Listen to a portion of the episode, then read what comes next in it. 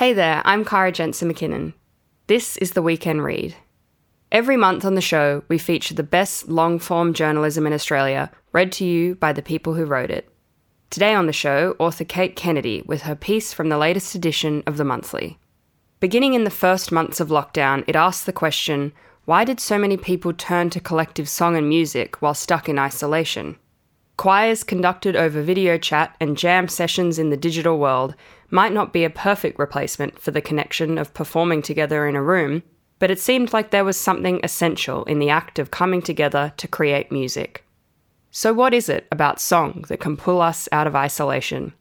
Cate will read her story, How Lockdowns Rekindled Our Need to Sing Together, after a short conversation with the editor of the 7am podcast, Scott Mitchell.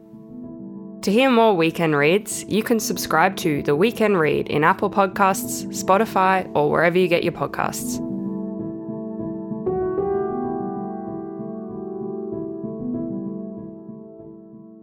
Hi there, Cate. Thanks so much for joining us. It's my pleasure, Scott. So, Cate, your piece begins with how so many people around the world from different cultural contexts responded to the early COVID lockdowns by singing. And while we're still living in a world with COVID, you know, life has changed so much since those early months of lockdown. And I wanted to begin by asking you what drew you to writing about that period. You know, what did you want to understand about it? Well, it was such an interesting period to sort of observe yourself, wasn't it? Because we were in isolation. We were actually at home looking out the window rather than sort of being in, in our communal lives. We were we were in our own little space, our own little nest in a way, and everything seemed to be something you're looking at through a screen. And so it was this very mediated world.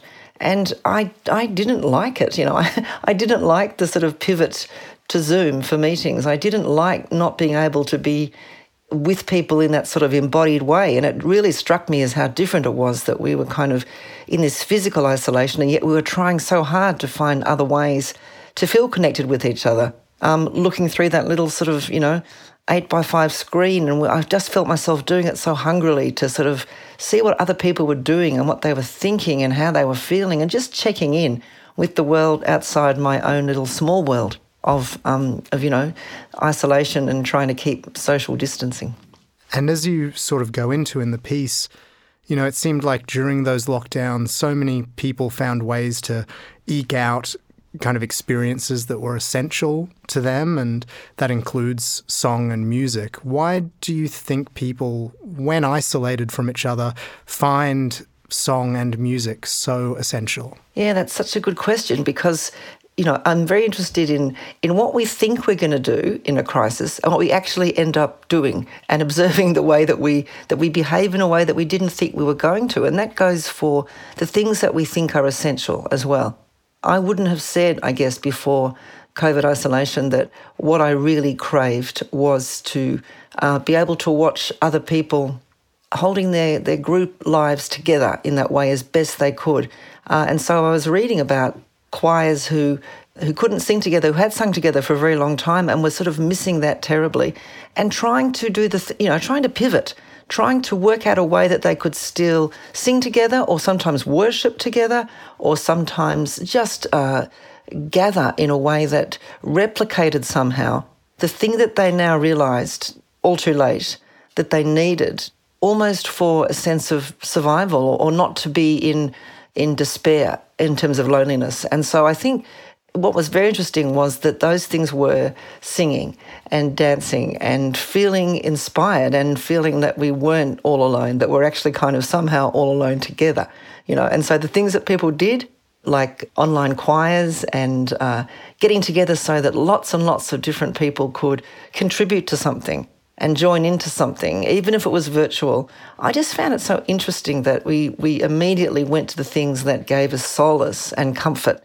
which were, you know, not so much eight hours of Netflix a day, but actually wanting to um, wanting to feel at least temporarily that other people could hear us and see us, and that we were all in this together in a way, you know. Fantastic! I can't wait to listen to you read your piece. Thank you.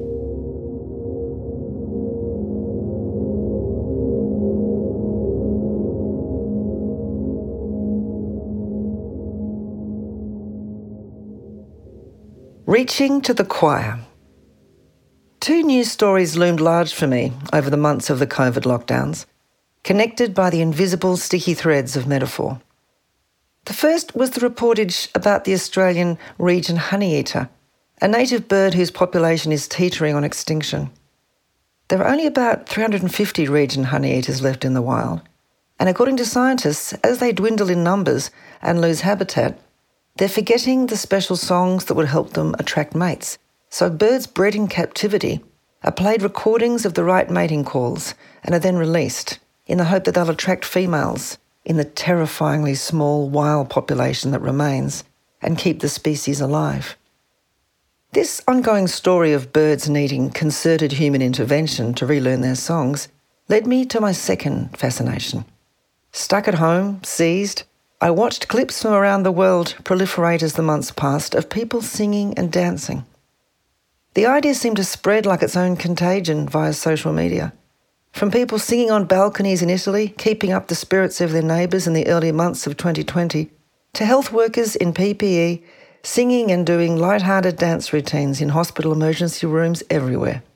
While it was easy to find weird connections between things during the fog of lockdowns, the news of so many people determined to keep singing, even virtually, if they couldn't take it to their balconies, windows, and rooftops, resonated to me with a similar, practically biological urgency as the story of the dwindling captive songless honeyeaters.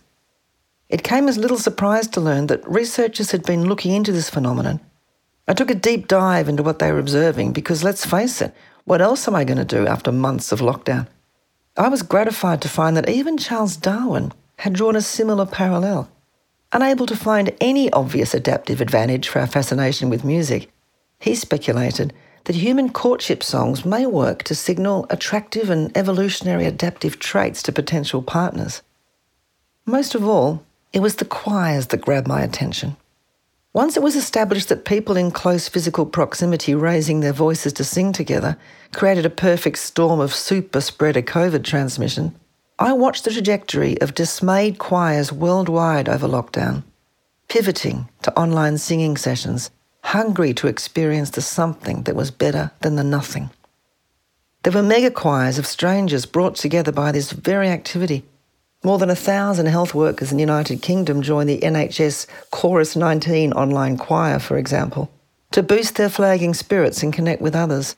And in Australia, the pub choir phenomenon, begun in 2017 and attracting huge numbers of those who like learning a song at the pub with a beer in their hand, became the couch choir, with coordinator Astrid Jorgensen and a talented band of producers bringing together 6,000 strangers from 45 countries to learn a song and harmonise sweetly together. You can watch them on YouTube singing David Bowie's Heroes and feel your own rush of wonder, particularly at the heroism of the video editor who laboriously put together the thousands of individual files. The couch choir rendition of All These Things That I've Done by The Killers is posted with the exuberant message we have discovered the antidote to loneliness for those languishing indoors alone. It's hard to rewatch those clips now and not be instantly transported back to feeling viscerally the true unalloyed effects of social isolation over rolling lockdowns, searching for that very antidote. Over time, in Zoom meetings, I felt my energy ebbing, draining like battery power or a tank of fuel. But watching massed couch choir performances, full of people holding their kids or their dogs or dancing round their living rooms and bedrooms, singing for their lives, was like a blast of restorative joy filling from beneath, like a well.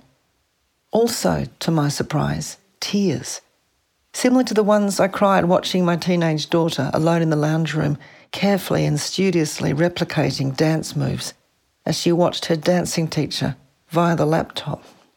What works to help us regulate feelings of loneliness, depression, and anxiety? During the stresses of a pandemic, according to researchers and neuroscientists finding themselves with a massive real world data set to work with during COVID.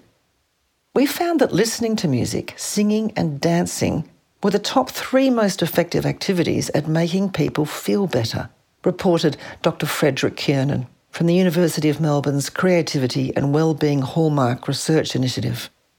Other researchers, analysing what the human brain does to connect and adapt when forced into isolation, reported on the inventive ways we seek the oxytocin release we crave. Online video conferencing, you won't be surprised to learn, doesn't cut it. Singing with someone is different to having a conversation with them. I read on. As virtual choirs spiked in the early days of lockdown, they were studied for evidence of quantifiable amounts of social cohesion and reduced stress they created in participants, coached in language such as social capital measures and neurohormonal mechanisms and self other merging. Scientists measured endorphin levels and increased pain thresholds when people sing, dance, and play drums as opposed to just listening to music. They analysed and compared the psychological needs satisfied by both face to face and virtual modes, participation numbers, and the role of physical presence in the feeling of connectedness. But while these, quote, quasi synchronous group interactions, unquote, work to fill the gap, the remembered loss of the real thing seems to end up being felt more keenly than ever particularly by people who'd experienced face to face choral singing before the pandemic. Maybe it's worse when you can't quite articulate just what it is you're missing to others who don't get what you're talking about because they've never had it. But for many, taking part in the surrogate virtual experience ultimately came to feel like a rather dispiriting facsimile of what they were really craving. Or, as one of the researching scientists terms it so warmly, the experiences of a virtual choir may, quote, fail to replicate or simulate any aspects of live performance as a spatially, temporally situated act undertaken by embodied beings engaging in immediate and intimate mode of co creation. Unquote. We are embodied beings, all right. And when we can't mingle, sing together, and hear each other in real time, the pain experienced as frustration and disappointment means we tend to remember and feel its absence more starkly. Like the old song says, it'll have to do until the real thing comes along. But it prods at us, this absence, like a sad remnant of something we fear might be almost extinct, existing only in protected pockets here and there, out on the margins where a scrap of habitat might survive. The mysterious thing called sonic bonding brought about by the need to cooperate and reciprocate in order to sing together, generates something that even the lab scientists have resorted to calling communitas. I'm hanging on to that idea. And I'm wondering, here in our dwindling communal habitats, whether you are feeling it too the irrepressible urge to gather and remember the words in the tune, to acknowledge the tiny, suppressed, embarrassed longing that remains in spite of everything to raise our collective voices, both in counterpart and in harmony, to see our oldest living cultural practice as a means of survival. Let's face it, we are the primate that dances and sings together. We just can't help it. It's our evolutionary adaptive trait. We rock. Joy and relief from duress comes pumping up from our chests. Our hearts beat faster. We take deeper breaths. Our synaptic pathways light up like mirror balls.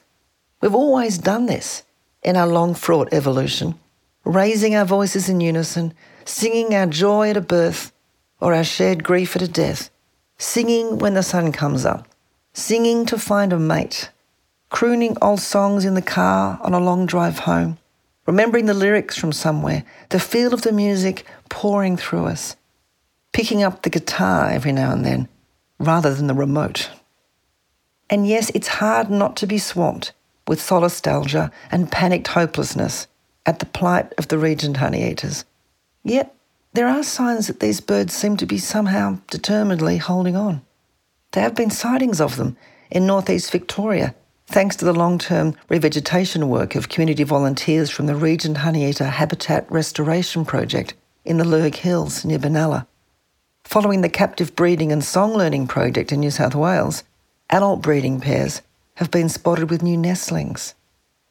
And likewise, the irrepressible Astrid Jorgensen is back running sold out live pub choir events around the country on a new tour called, appropriately enough, Unclench.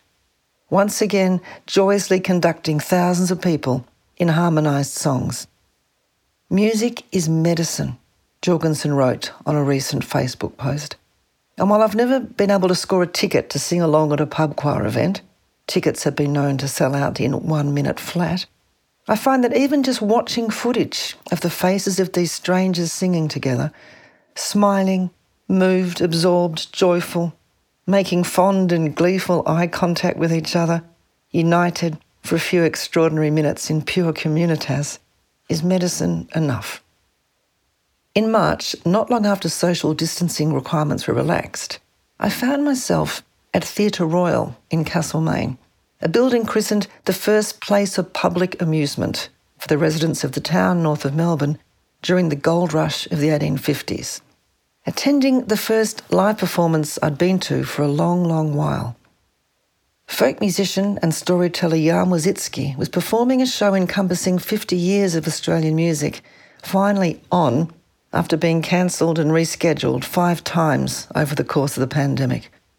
I just roll with the punches says Wositzky from the stage, happy to at last be performing in public again with other musicians.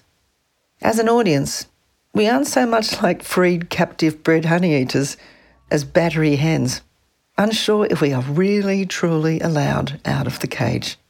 Out we step cautiously to sit ourselves in chairs that aren't spaced a metre and a half apart, greeting each other with rusty social civility. It's not like the huge euphoric crowd at the WOMAD festival just the week before, which I'd watched enviously from afar, sweating, dancing, and delirious as Baker Boy commanded the stage. There were only 60 of us, accustomed to wearing masks and keeping ourselves on mute. We're a bit subdued, truth be told, a bit out of practice.